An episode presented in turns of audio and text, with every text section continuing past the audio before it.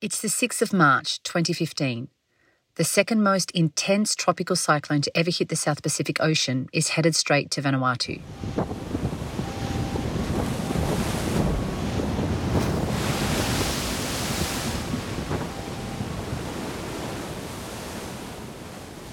Cyclone Pam would go on to become one of the worst natural disasters in Vanuatu's history, affecting 188,000 people.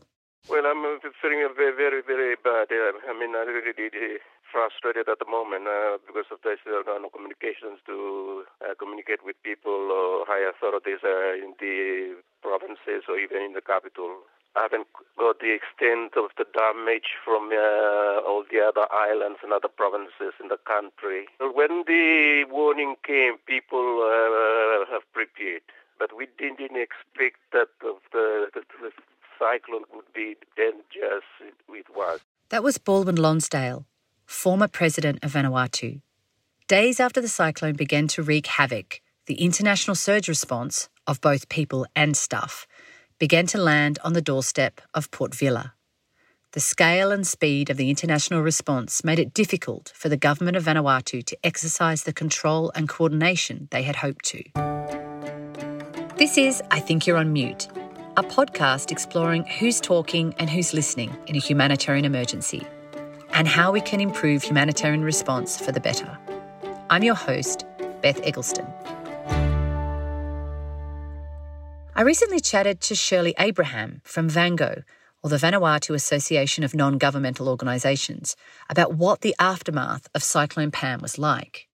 I would love to hear from a personal perspective, actually, first, Shirley, on what it was like. I, I mean, I've heard from people that were there during the cyclone and just how utterly catastrophic and terrifying it was. Um, but yeah, if you're able to tell us a little bit about what it was actually like to endure that, and then I'd love to hear yeah from an ngo point of view what you know what the coordination was like what you know how the response unfolded okay so um, maybe let me say a little bit of maybe my personal view on during and after or maybe before and after tc pam that was in 2015 so i guess it was one of the first um, category cyclone that reached like this category five where you know it's it's a new experience for me and even also for the people of Vanuatu, and especially in Efate, that we uh, you know greatly um,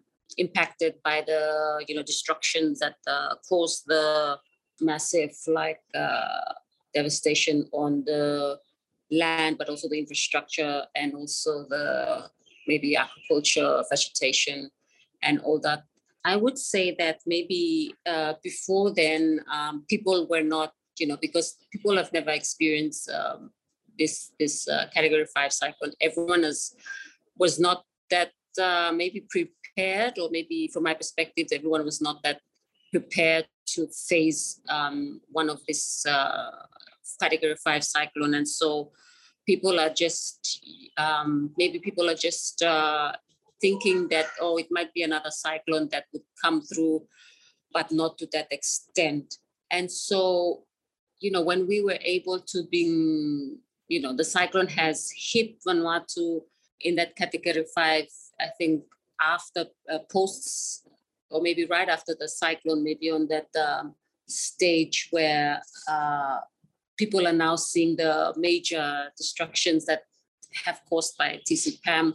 A lot of the people, maybe from my perspective, have regretted that they should have maybe more prepared or they should have been more um, able to assess whether or not their houses or even their land or even uh, any infrastructure building is secure enough to save the community. You know at that time as well like you know people are have seen this you know big devastating uh, destructions that um, happen to their livelihoods. I guess i was keen to understand how would you characterize the the coordination of that response? Um, yeah and i guess looking at the government authorities trying to to manage this huge influx of organizations and and materials um, yeah what, what were your views on the coordination? That you know after it hits the, the country a lot of the NGO were able to mobilize themselves and, and go into the community as more timely or maybe more efficient in how they coordinate their, their work to support the affected uh, community. And so in 2019, 2019 or 2020, I think, the government has launched the aid coordination management policy. And that is to, I think, I guess maybe specifically to manage the bilateral and multilateral funding that can be able to help to directly have a structure to disperse the funds. The government has also maybe just this year has worked with VANGO to be able to do a national mapping of all the different stakeholders and not the stakeholders, sorry, the, the NGOs that are working in other different provinces, and then do a mapping of what are the different sectors that they're working on, and, and also like you know humanitarian response or mean humanitarian aid would be part of it as well as other different sectors. But VANGO has developed like a 4W map with support from Save the Children, uh, I think three years ago or two years ago, of making sure what are the different, who is doing what, and the range from international community, national, and also community-based, uh, so, yeah, CBOs, which we are also in that stage of talking to the government about a stream that could be because the aid coordination policy is to um, mobilize all this funding from international, bilateral, and multilateral. But our concern as well is so that the um, funding that comes in has to be streamlined, not just because the way it is now is just through the government um, structure that was from the national level to the provincial and to the area councils and, and down to the community. And so this is our aim, especially once we have made this updated mapping, then we will be able to um, negotiate for a stream that would be directly to the NGOs, community-based organizations, once the disaster hits. Wow! So it seems that. Do you think it was Cyclone Pam that put in motion all of the work that you've been doing from a like a policy level all the way down to a more grassroots coordination level? It sounds like there is definitely um, I don't know if you would say more coordination mechanisms. I think it, it started off I, I guess maybe the I think the context of maybe the work of humanitarian aid in Vanuatu has, you know, over time just people are working on like what are the lessons learned? How can we improve? How can we go further? And so it started off in 2015 would be in a small scale i guess and then over time where the disaster has you know it's not just the second category five that hit santo in um, 2020, but also the uh, displacement of the volcano in Ambae and maybe other disasters that you know hit the other other volcano disasters as well in other islands like Tanna. I guess from that time, because of the I think I think because of the first disaster, it was realized by maybe INGOs especially that there is a very big need and there is a gap of community knowledge and also but but maybe most importantly, from my perspective, it's not just community knowledge, but community um, institutions and resources that were lacking at that time. And so I felt that um, the, the international at that time, they come in, they see the need, but they're mostly focused on how they build themselves up, but not how they build the communities starting from 2015. And so that is where we have strongly advocate about what are the sustainability of supporting communities on that you know during during that time we're a long way from the shores of Vanuatu now. In fact, we're on Queen Street in the heart of Melbourne. It's a Thursday in late August and it's characteristically cold. The HAG team are sitting down for a staff meeting. We created Humanitarian Advisory Group, or HAG as we're known, 10 years ago Four women who'd been working in humanitarian crises all around the world, from Rwanda to Afghanistan, and now wanted to ask the hard questions on how things could be done better. We're now a team of 15, working with key regional partners to help us ask and answer those hard questions. Kate Sutton, co founder and director of Humanitarian Advisory Group, was there with me from the very beginning. So good morning, Kate. Thanks so much for joining. How was your weekend? Yeah, lovely. Thank you, Beth. How was yours? Yeah, all right. Um, it's nice to chat with you. We're very excited to be having this time to be able to hear from you on our new podcast, which is very exciting. And Kate, I mean, it's been 10 years of HAG. We've been 10 years of being hags now. Oh, no. My goodness. And I, I wanted, I guess, to, to ask a couple of questions uh, while I've got you about you know, a little bit about your experience actually as well, and you know what's led you to this point. Um, and you've worked in many places across the world, uh, not just in protracted crisis, but also in that rapid onset piece. And I wanted to ask you I mean, you and I have talked a lot about this, you know, over a glass of wine, perhaps. But I would love if you're able to um, describe a bit about what it what it feels like to be in the midst of a humanitarian emergency and the kind of things, you know, that were going through your mind. I know, for example, you know, that you were deployed, you know, at the pointy end of the Indian Ocean tsunami. Um, so, I'd, yeah, just your reflections on what that feels like. Yeah, of course. Um, and my goodness, the Indian Ocean tsunami feels like such a long time ago now, and the humanitarian aid sector has moved on such a long way, but um, it, it, was a really enormous response that one, and I think you know we deployed very quickly. Um, I was in one of the rapid response teams, um, and we arrived in country within the first couple of weeks, and I think just the enormity of of the devastation was really quite um, confronting, and I think um, lots of you know humanitarian aid workers would would feel that when they arrive in a place, just the the empathy for the communities and recognizing the enormous challenges that they are facing. It was really interesting in that particular one. Sometimes when you arrive in a place, you come with preconceived ideas as to what the challenges or issues may be, and then they can sometimes be quite different. Um, and a lot of the challenge um, in that particular response was actually the clear up. And so there was lots of challenges around how to manage debris and how to actually manage um, the rubbish and, and that sort of thing, which is interesting now, kind of full circle as we're doing some of the work we do here at HAG, looking at kind of the environmental impact of response and, and how we manage waste in a way that actually um, isn't damaging for the environment. And, you know, so I think it's interesting. You know, I feel very lucky to be in a position I'm in now where you can kind of sit back and reflect on some of those experiences I had, um, you know, many years ago um, in, in places like Afghanistan and Ethiopia, and you kind of then are able to, to have this position where we can sit and think, well, wow, how could we have done that differently? And what could we have learned from it? I think the Indian Ocean tsunami was particularly interesting because the aid sector came out of that particular experience and was able to very critically reflect on what they had done wrong. And I think there were lots of things that needed to shift in the sector coming out of that. And there was a massive, I don't know if you remember it, that massive evaluation that took place where all the agencies got together and kind of said, what do we do differently? And I think there were some really um, interesting changes that, that came out of that around coordination and how to work better together. So, yeah, interesting times to reflect back on. so interesting what you say about how, you know, the Indian Ocean tsunami being that, you know, one of those big flashpoints and how the sector has shifted or changed or reflected since then. In terms of your career though, Kate, I mean, you you've worked with you know, with Oxfam, you've worked with World Vision, you know, obviously you're still at 10 years with HAG. Um, I'm keen though, if you could share with us what, what would people find most surprising about your career in the humanitarian sector? Is anything that stands out that you think people would people would think, oh, I didn't think Kate would do that? oh my goodness, Beth.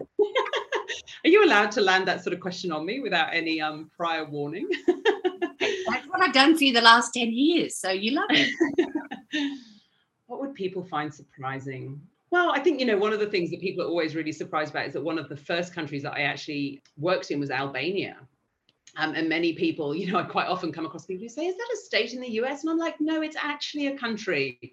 Um, you know, so it's it's not so well known. Um, I, you know, obviously it became much better known through the the Kosovo crisis, um, and we were working with the refugee caseload who were in Albania, and Albania was just a fascinating country um, to to live and work in for a couple of years. So that that was interesting because that sort of took my career on a trajectory that really focused a lot on migration and refugee issues, and I guess the other interesting twist and turn then is that then arriving in Australia, and obviously I'm from England, so you know I never necessarily expected to end up in this part of the world, and all my early career was um, very Africa and European based.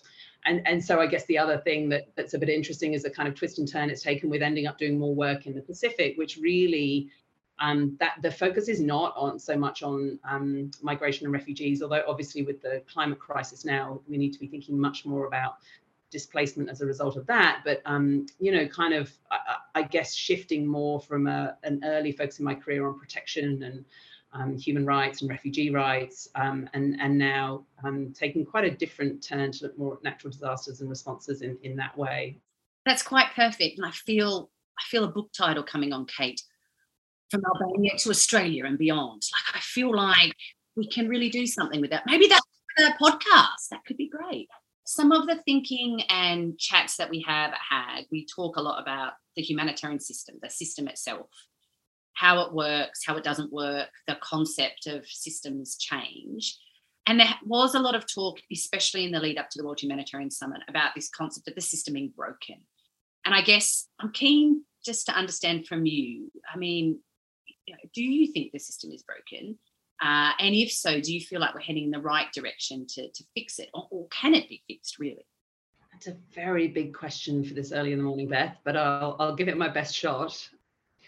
I, th- I think the challenge is is that the original foundations of the system, which may have been appropriate at the time, are no longer appropriate. But so much has then been built up on those foundations that the idea of unpacking it all just becomes such an enormous an enormous task and i think a lot of it is uh, based on power imbalance and just inequalities in in the sector and so much of that is because people who are in power very often don't want to release power.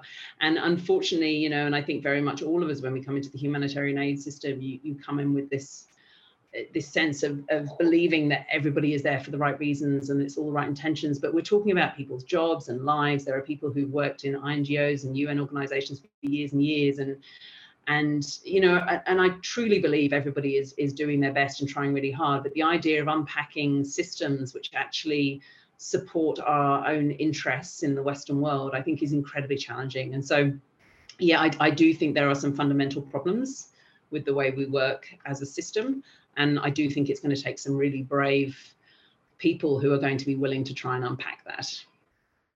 In 2016, we took a punt and funded ourselves to travel to the first ever World Humanitarian Summit in Istanbul. We wanted to understand what the key issues were at the global level. People kept saying the humanitarian system was broken, and we wanted to know why and what should be done to fix it. Disasters are striking with increased frequency and severity causing suffering for millions of people. No country is immune. We need new solutions, new ways of responding, new pathways to resilience. This is why I will convene the first ever World Humanitarian Summit in Istanbul in 2016. No one had really heard of us then, and we didn't get the chance to sit down with the likes of Julia Gillard, Angela Merkel, or even Daniel Craig, who were all at the summit.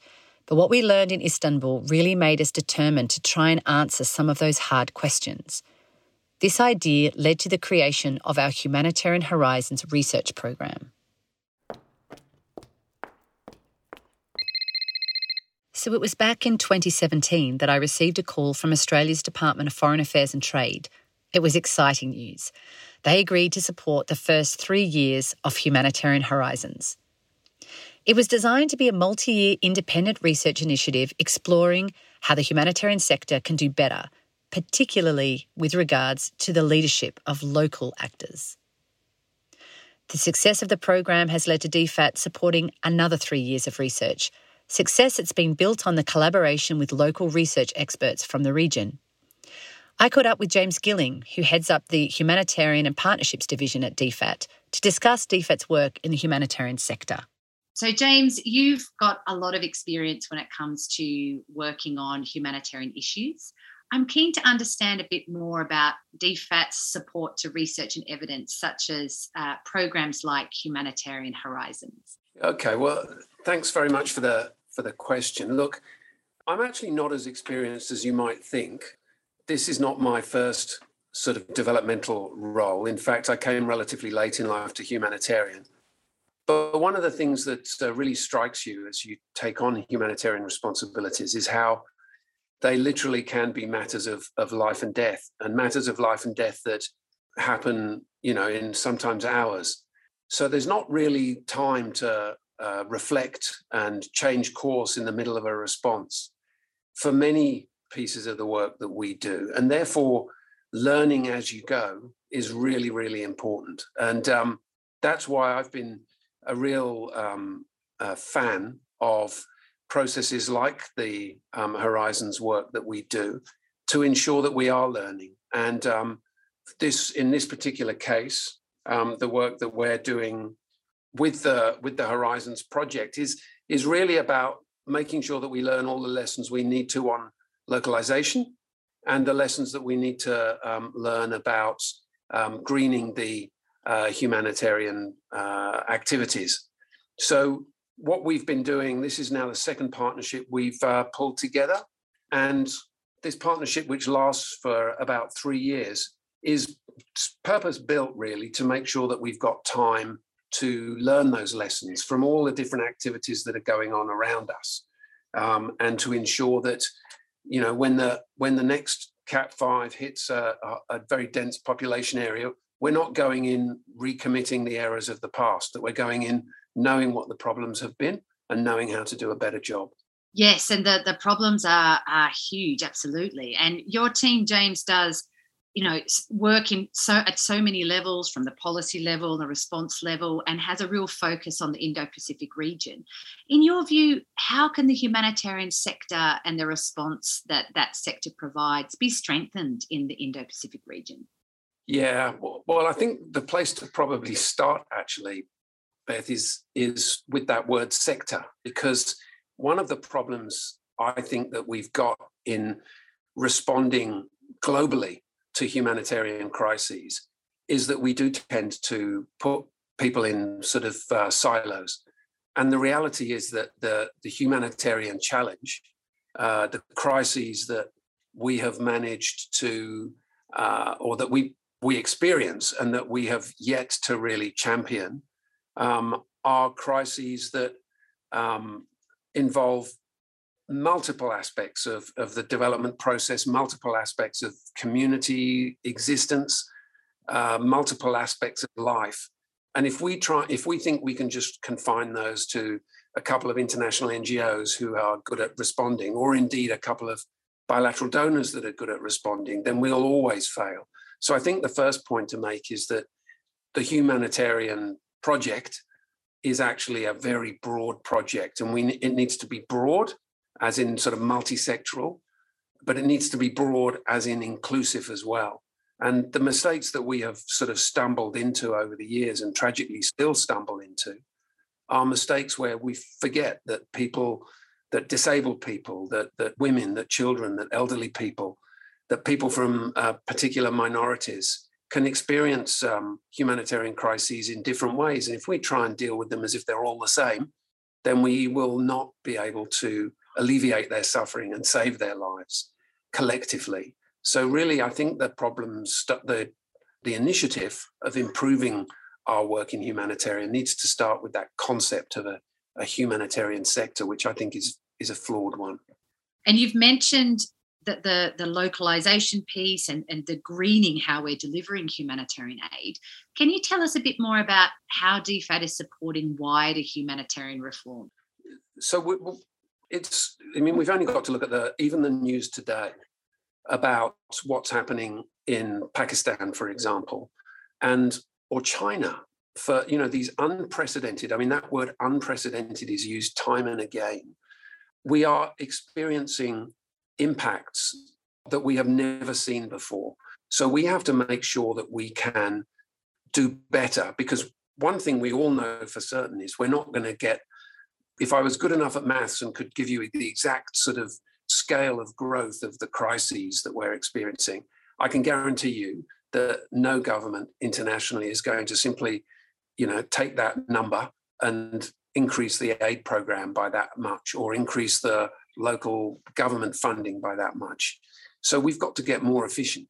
So the work that we've been looking at is how do we get that whole that whole system, that whole humanitarian system to work more effectively? And the two areas that, that we've decided to prioritize involve localization, that is backing local leaders, helping the people who experience. I mean, we forget that in the first 24, 48 hours, it's actually local people who are providing the dominant response. How do we ensure that we can support that response, that we don't come in over the top and get in the way? So we've got multiple activities, multiple partnerships with groups. I think a really good example is the Australian Red Cross, who together with us share this passion, share this commitment to to back local leadership. And we pull together to try and ensure that we don't, that we are empowering. And the, the work that the uh, Australian Red Cross has been doing. You know, in, in, in 2015, the Australian Red Cross employed 93 staff in international programs in their international programs department. And, and today it's down to 39. And I think that tells a tale in terms of how the ARC is passing, and we're part of that program, is passing leadership, is backing the leadership of local uh, of local people in the humanitarian space. One of the first partners for HAG on Humanitarian Horizons was Indonesia's Pujiono Centre. I caught up with the centre's director, Dr. Puji Pujiono, recently. Huge thank you to you, Dr. Puji Pujiono from the Pujiono Centre in Indonesia we have worked with you I mean, on several projects now, Puji, um, which has been a delight. And you and I have presented on other panels together. And yeah, we um, we have learned a lot from the Pujiono Centre and are looking forward to to doing more. And today, I'm really keen to understand a bit more from you because you've been so heavily involved over the years on looking at designing, rethinking what humanitarian response looks like in Indonesia. So maybe I'll kick off, Puji, by asking you why do you think the humanitarian system needs strengthening in Indonesia? And what are some of the key issues for you? Well, uh, Beth, first of all, thank you for, for having me in this conversation. And it's always pleasure to, to work with you. And this is uh, but uh, another opportunity for us to share thought and learn from, from one another. Now, going straight to your questions, uh, there are some considerations that, that make me think something has to be done about the humanitarian response in Indonesia in particular. One, definitely Indonesia is, is prone to disasters and conflict. You know, uh, the, the feature of the country itself, just um, making it very rich, but at the same, same time also high risk uh, on disasters and, and conflict. And, and also the pandemic, obviously, that would necessitate um, special discussion on what construed to be humanitarian and what it means operationally. Number two, as much as uh, civil society have uh, managed to push the legislation on disaster management, and for the last 15 years, it's already maturing, I suppose. But humanitarian is not really part of that, uh, you know, uh, system explicitly. It is uh, contained in the emergency response and partnership and what's not, but it doesn't have really a um, a segment in it that accommodate humanitarian as such. And number three, I personally and professionally feeling challenged and disturbed in a way of what happened with the narrative of humanitarian response, Beth.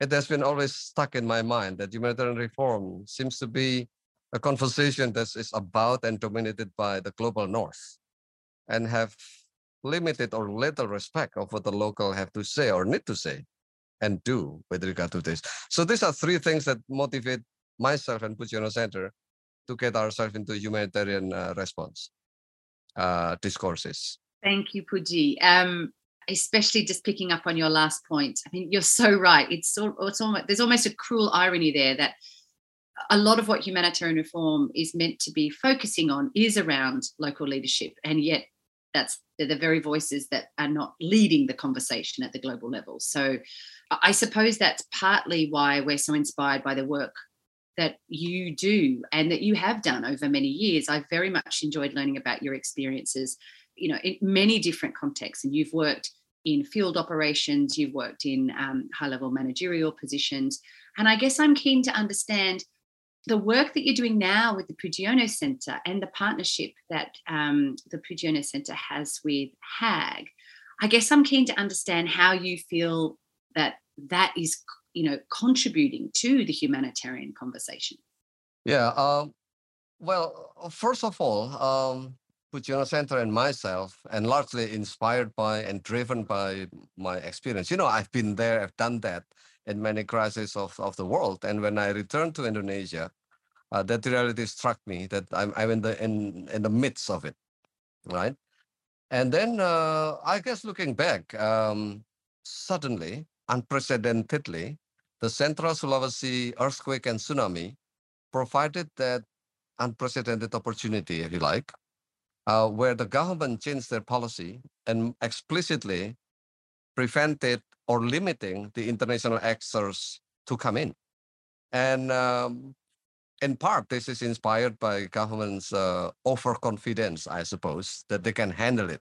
But also for fairness, they also express how inconvenient it is for them to have international actors or indiscriminate actors coming in and do what's supposed to be humanitarian response, right?